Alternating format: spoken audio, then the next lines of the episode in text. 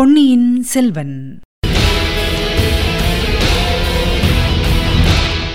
வணக்கம் நீங்கள் கேட்டுக்கொண்டிருப்ப தமிழசேஃபம் தமிழசேஃபமில் இனி நீங்கள் கேட்கலாம் பொன்னியின் செல்வன். வழங்குபவர் உங்கள் அன்பின் முனைவர் ரத்னமாலா புரூஸ். பொன்னியின் செல்வன். பாகம் ஒன்று புதுவெள்ளம். அத்தியாயம் பதிமூன்று வளர்பிறை சந்திரன். இளவரசிகளின் ரதம் கண்ணுக்கு மறைந்த பிறகு சோதிடர் வந்தியத்தேவனை வீட்டுக்குள் அழைத்துச் சென்றார். தம்முடைய பீடத்தில் அமர்ந்தார். சுற்றுமுற்றும் பார்த்துக் கொண்டிருந்த அவ்வாலிபனையும் உட்கார சொன்னார். அவனை ஏற இறங்க பார்த்தார். தம்பி நீ யார்? எங்கே வந்தாய்? என்று கேட்டார். வந்தியத்தேவன் சிரித்தான். என்னப்பா சிரிக்கிறாய்? இல்லை தாங்கள் இவ்வளவு பிரபலமான சோதிடர். என்னை கேள்வி கேட்கிறீர்களே. நான் யார்? எதற்காக தங்களிடம் வந்தேன் என்று சோதிடத்திலேயே பார்த்துக் கொள்ளக்கூடாதா? ஓஹோ அதற்கென்ன? பார்த்துக் கொள்கிறேன். ஆனால் எனக்கு நானே சோதிடம் பார்த்துக் கொண்டால் தட்சிணை யார் கொடுப்பார்கள் என்றுதான் யோசிக்கிறேன். வந்தியத்தேவன் புன்னகை செய்துவிட்டு சோதிடரே இப்போது இங்கே வந்துவிட்டு போனார்களே அவர்கள் யார்? என்று கேட்டான். ஓ அவர்களா? நீ யாரைப் பற்றி கேட்கிறாய் என்று எனக்கு தெரிகிறது. ரதத்தில் ஏறிக்கொண்டு பின்னால் புழுதியை கிளப்பி விட்டுக் கொண்டு போனார்களே அவர்களைப் பற்றித்தானே? என்று குடந்தை சோதிடர் சுற்றி வளைத்து கேட்டார். ஆமாம் ஆமாம் அவர்களைப் பற்றித்தான் கேட்டேன். நன்றாக கேள் கேட்க வேண்டாம் என்று யார் சொன்னது? அவர்கள் இரண்டு பேரும் இரண்டு பெண்மணிகள். அது எனக்கே தெரிந்து போய்விட்டது சோதிடரே நான் குருடன் இல்லை. ஆண்களையும் பெண்களையும் நான் வித்தியாசம் கண்டுபிடித்து விடுவேன். பெண் வேடம் பூண்ட ஆணாயிருந்தால் கூட எனக்கு தெரிந்து போய்விடும். பின்ன என்ன கேட்கிறாய்? பெண்கள் என்றால் அவர்கள் இன்னார் இன்ன ஜாதி? ஓஹோ அதையா கேட்கிறாய்? பெண்களில் பத்மினி சித்தினி காந்தர்வி வித்யாதரி என்பதாக நாலு ஜாதிகள் உண்டு. கடவுளே! ஏன் அப்பனே? கடவுளை கூப்பிட்டால் நீங்கள் ஏன் என்று கேட்கிறீர்களே? அதில் என்ன பிசகு? கடவுள் சர்வாந்தர்யாமி என்று நீ கேட்டதில்லையா? பெரியவர்களுடைய சகவாசம் உனக்கு அவ்வளவாக கிடையாது போல் இருக்கிறது. எனக்குள்ளே இருப்பவரும் கடவுள்தான். உனக்குள்ளே இருப்பவரும் கடவுள்தான்.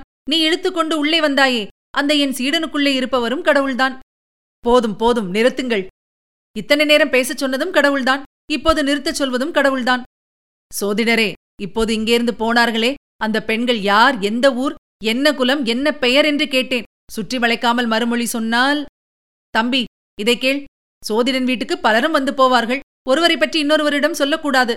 இப்போது போனவர்களைப் பற்றி உன்னிடம் சொல்ல மாட்டேன். உன்னை பற்றி வேறு யாராவது கேட்டால் அவர்களுக்கும் உன்னை பற்றி ஒரு வார்த்தை கூட சொல்ல மாட்டேன். ஆஹா! ஆழ்வார்க்கடியான் நம்பி தங்களைப் பற்றி சொன்னது முற்றும் உண்மைதான். ஆழ்வார்க்கடியாரா? அவர் யார்? அப்படி ஒருவர். தங்களுக்கு தெரியாதா என்ன? ரொம்பவும் தங்களை தெரிந்தவர் போல் பேசினாரே. ஆழ்வார்க்கடியான் நம்பி என்று கேட்டதே இல்லையா? ஒருவேளை ஆளை தெரிந்திருக்கும். பெயர் ஞாபகம் இராது. கொஞ்சம் அடையாளம் சொல்லு பார்க்கலாம். கட்டையாயும் குட்டையாயும் இருப்பார். முன்குடுமி வைத்திருப்பார். இளம் தொந்தியில் வேட்டியை இறுக்கி கட்டியிருப்பார். சந்தனத்தை குழைத்து உடம்பெல்லாம் கீழிருந்து மேலாக இட்டிருப்பார். சைவர்களைக் கண்டால் சண்டைக்கு போவார்.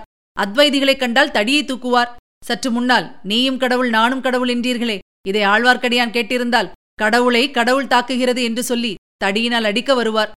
தம்பி நீ சொல்லுவதையெல்லாம் சேர்த்துப் பார்த்தால் திருமலையைப் பற்றி சொல்லுகிறாய் போல் இருக்கிறது. அவருக்கு அப்படி வெவ்வேறு பெயர்கள் உண்டா? ஊருக்கு ஒரு பெயர் வைத்துக் கொள்வார் அந்த வீர வைஷ்ணவர். ஆளுக்கு தகுந்த வேஷமும் போடுவாராக்கும். சமயத்துக்கு தகுந்த வேஷமும் போடுவார். சொல்லுவதில் கொஞ்சம் கற்பனையும் பொய்யும் கலந்திருக்குமோ? முக்காலை மூன்றரை வீசம் பொய்யும் கற்பனையும் இருக்கும். அரை வீசம் உண்மையும் இருக்கலாம். ரொம்ப பொல்லாத மனிதர் என்று சொல்லுங்கள். அப்படியும் சொல்லிவிட முடியாது. நல்லவருக்கு நல்லவர் பொல்லாதவருக்கு பொல்லாதவர். அவருடைய பேச்சை நம்பி ஒன்றும் செய்ய முடியாது. நம்புவதும் நம்பாததும் அந்தந்த பேச்சை பொறுத்திருக்கிறது. உதாரணமாக தங்களிடம் போய் சோதிடம் கேட்டால் நல்லபடி சொல்லுவீர்கள் என்று அவர் கூறியது? அவர் பேச்சில் அரைவீசம் உண்மையும் இருக்குமென்றேனே? அந்த அரைவீசத்தில் அது சேர்ந்தது. அப்படியானால் எனக்கு ஏதாவது ஆருடம் சொல்லுங்கள். நேரமாகிவிட்டது. போக வேண்டும் ஐயா. அப்படி அவசரமாக எங்கே போக வேண்டும் அப்பனே? அதையும் தாங்கள் சோதிடத்தில் பார்த்து சொல்லக்கூடாதா? எங்கே போக வேண்டும்? எங்கே போகக்கூடாது? போனால் காரியம் சித்தியாகுமா? என்பதை பற்றியெல்லாம் தான் தங்களை கேட்க வந்தேன். சோதிடம் ஆருடம் சொல்வதற்கும் ஏதாவது ஆதாரம் வேண்டும் அப்பனே? ஜாதகம் வேண்டும். ஜாதகம் இல்லாவிடில் பிறந்த நாள் நட்சத்திரமாவது தெரிய வேண்டும். அதுவும் தெரியாவிடில். ஊரும் பேருமாவது சொல்ல வேண்டும். என் பெயர் வந்தியத்தேவன். ஆஹா வானர் குலத்தவனா ஆமாம். பல்லவரையன் வந்தியத்தேவனா? அவனேதான். அப்படி சொல்லு தம்பி முன்னமே சொல்லியிருக்க கூடாதா? உன் ஜாதகம் கூட என்னிடம் இருந்ததே தேடி பார்த்தால் கிடைக்கும். ஓஹோ அது எப்படி? என்னை போன்ற சோதிடர்களுக்கு வேறு என்ன வேலை? பெரிய வம்சத்தில் பிறந்த பிள்ளைகள் பெண்கள் இவர்களுடைய ஜாதகங்களை எல்லாம் சேர்த்து வைத்துக் கொள்வோம். நான் அப்படி ஒன்று பெரிய வம்சத்தில் பிறந்தவன் அல்லவே? நன்றாகச் சொன்னாய். உன்னுடைய குலம் எப்பேற்பட்ட குலம்? வானர் குலத்தைப் பற்றி கவிவாணர்கள் எவ்வளவு கவிகளையெல்லாம் பாடியிருக்கிறார்கள்? ஒருவேளை நீ கேட்டிருக்க மாட்டாய். ஒரு கவிதையைத்தான் சொல்லுங்களேன் கேட்கலாம். சோதிடர் உடனே பின்வரும் பாடலை சொன்னார். வாணன் புகழுரையா வாயுண்டோ? மாகதற்கோன் வாணன் பெயரெழுதா மார்புண்டோ? வாணன் கொடி தாங்கி நில்லாத கொம்புண்டோ? உண்டோ? அடிதாங்கி நில்லா அரசு. சோதிடர் இசைப்புலவர் அல்லவென்பது அவர் பாடும்போது வெளியாயிற்று. கவி எப்படி இருக்கிறது? என்று கேட்டார்.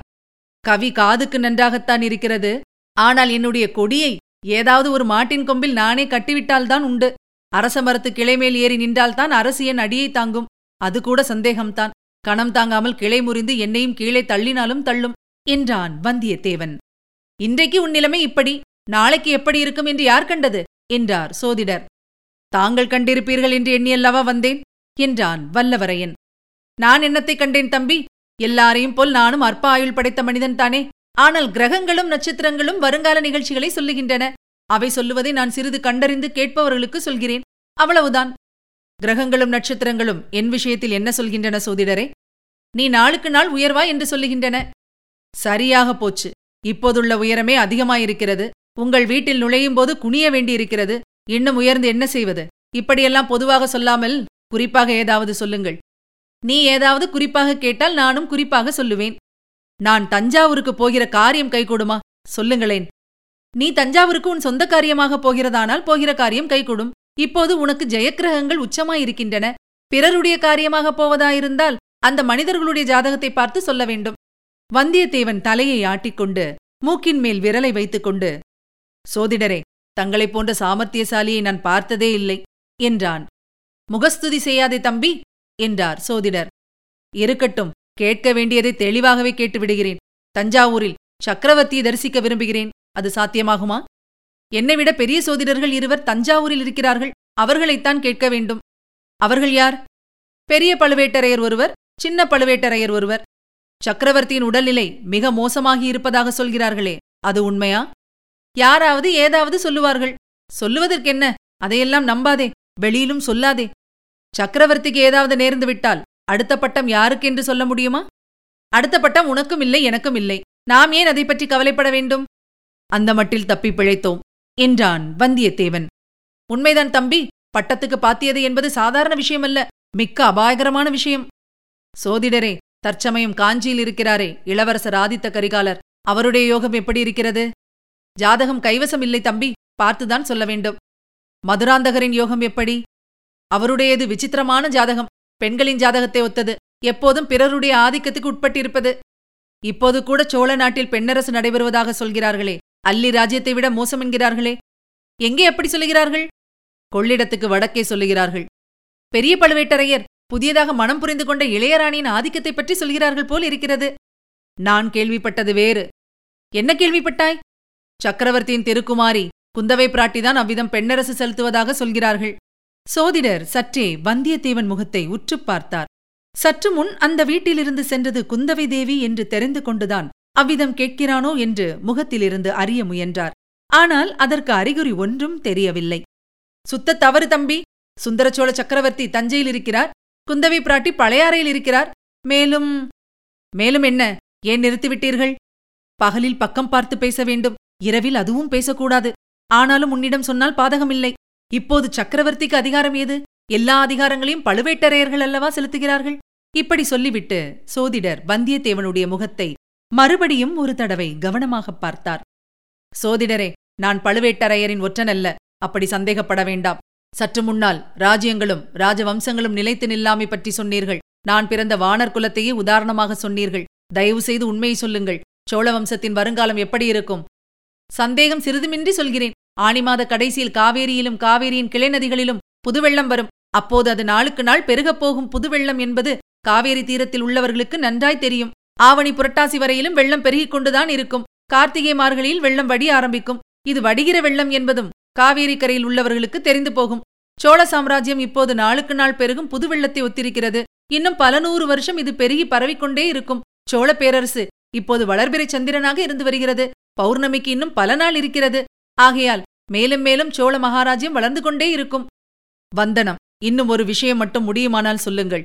எனக்கு கப்பல் ஏறி கடற்பிரயாணம் செய்ய வேண்டும் என்ற விருப்பம் ரொம்ப நாளாக இருக்கிறது. அந்த விருப்பம் நிச்சயமாக கைகூடும். நீ சகட யோகக்காரன். உன் காலில் சக்கரம் இருப்பது போலவே ஓயாமல் சுற்றி கொண்டிருப்பாய். நடந்து போவாய் குதிரை ஏறி போவாய் யானை மேல் போவாய் கப்பல் ஏறியும் போவாய். சீக்கிரமாகவே உனக்கு கடற்பிரயாணம் செய்யும் யோகம் இருக்கிறது. ஐயா தற்சமயம் ஈழத்திலே யுத்தம் நடத்தும் இளவரசர் அருள்மொழிவர்மரை பற்றி தாங்கள் சொல்லக்கூடுமா? கிரகங்களும் நட்சத்திரங்களும் அவரை பற்றி என்ன சொல்லுகின்றன? தம்பி கப்பலில் பிரயாணம் செய்வோர் திசை அறிவதற்கு ஒரு காந்த கருவியை உபயோகிக்கிறார்கள். கலங்கரை விளக்கங்களும் உபயோகப்படுகின்றன. ஆனால் இவற்றையெல்லாம் விட நடுக்கடலில் கப்பல் விடும் மாலுமிகளுக்கு உறுதுணையாயிருப்பது எது தெரியுமா? வடதிசையில் அடிவானத்தில் உள்ள துருவ நட்சத்திரம்தான். மற்ற நட்சத்திரங்கள் கிரகங்கள் எல்லாம் இடம்பெயர்ந்து போய்கொண்டே இருக்கும். சப்தரிஷி மண்டலமும் திசை மாறி பிரயாணம் செய்யும். ஆனால் துருவ நட்சத்திரம் மட்டும் இடத்தை விட்டு அசையாமல் இருந்த இடத்திலேயே இருக்கும். அந்த துருவ நட்சத்திரத்தை போன்றவர் சுந்தரச்சோழ சக்கரவர்த்தியின் கடைக்குட்டி புதல்வரான இளவரசர் அருள்மொழிவர்மர் எதற்கும் நிலைக்கலங்காத திடசித்தம் உடையவர் தியாகம் ஒழுக்கம் முதலிய குணங்களைப் போலவே வீர பௌருஷத்திலும் சிறந்தவர் கல்வி அறிவைப் போலவே உலக அறிவும் படைத்தவர். பார்த்தாலும் பசிதீரும் என்று சொல்லக்கூடிய பால்வடியும் களைமுகம் படைத்தவர். அதிர்ஷ்ட தேவதையின் செல்வ புதல்வர். மாலுமிகள் துருவ நட்சத்திரத்தை குறிக்கொள்வது போல் வாழ்க்கை கடலில் இறங்கும் முன்போன்ற வாலிபர்கள் அருள்மொழிவர்மரை குறியாக வைத்துக் கொள்வது மிக்க பலனளிக்கும். அப்பப்பா அருள்மொழிவர்மரை பற்றி எவ்வளவெல்லாம் சொல்கிறீர்கள்? காதலனை காதலி வர்ணிப்பது போல் அல்லவா வர்ணிக்கிறீர்கள்? தம்பி காவிரி தீரத்தில் உள்ள சோழ நாட்டில் யாரை கேட்டாலும் என்னைப் போலத்தான் சொல்வார்கள். மிக்க வந்தனம் சோதிடரே என் மனமார்ந்த வந்தனத்துடன் என்னால் என்ற பொன் தனமும் கொஞ்சம் சமர்ப்பிக்கிறேன். தயவு செய்து பெற்றுக்கொள்ள வேணும். இவ்விதம் கூறி ஐந்து களஞ்சி பொன் நாணயங்களை வந்தியத்தேவன் சமர்ப்பித்தான். வானர்குலத்தின் கொடைத்தன்மை இன்னமும் போகவில்லை என்று சொல்லிக்கொண்டு சோதிடர் பொன்னை எடுத்துக்கொண்டார் இதுவரை நீங்கள் கேட்டது பொன்னியின் செல்வன். வழங்கியவர் உங்கள் அன்பின் முனைவர் ரத்னமாலா புரூஸ். மீண்டும் அடுத்த அத்தியாயத்தில் சந்திக்கலாம். இணைந்திருங்கள் மகிழ்ந்திருங்கள்.